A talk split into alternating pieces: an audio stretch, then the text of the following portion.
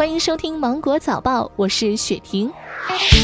一场疫情让更多人明白健康的重要、平安的可贵。中南大学湘雅二医院副研究员王玉玲提醒：每个人都是自己健康的第一责任人。疫情期间，大家都养成了比较好的习惯，学会了如何保护自己和他人。那么疫情过后，也希望能把健康的生活方式长期保持在日常的生活中。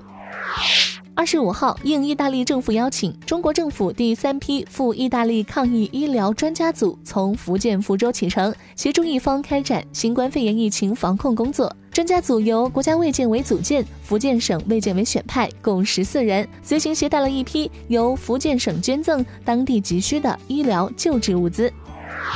从三月二十五号的零点起，除了武汉之外，湖北省内铁路客运恢复出发到达业务。从一月二十三号武汉关闭离汉通道，到三月二十五号武汉以外地区解除离鄂通道管控，被按下暂停键的湖北开始重启。不少的网友纷纷表示热干面醒了。此前，所有的火车站都已经进行了全方位、全覆盖、无死角的消杀。另外，据湖北机场集团的消息，湖北襄阳机场、恩施机场、神农架机场三月二十五号正式复航。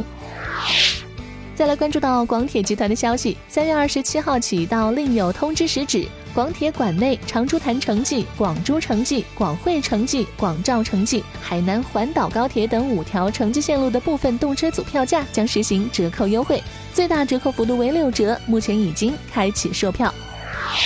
二零二零年考研国家线预计四月中旬公布。目前，教育部正在会同相关部门认真落实国务院常务会议关于扩大今年硕士研究生招生规模的决定。等到招生单位分专业招生计划上报汇总完毕后，教育部将尽快划定二零二零年国家分数线，预计四月中旬左右公布。相关复试工作安排将视疫情和高校开学情况另行通知。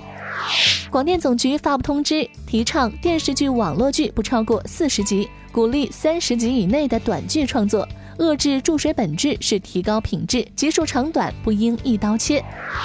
还记得上一次去电影院是什么时候吗？目前全国已经有五百多家电影院复工了，单日票房不达四万元，被指不抵电费。电影行业正在开启复工保卫战，近四百家影院宣布联合支付宝预售观影券，价格低至三折。北京、杭州等十二个城市市民可以率先体验。有不少的网友表示，会趁着低价囤票，等到疫情结束后再去看。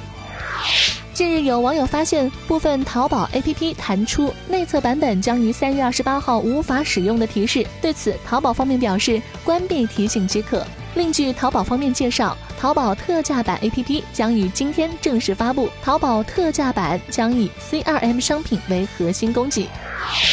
东京奥运会将延期一年举办。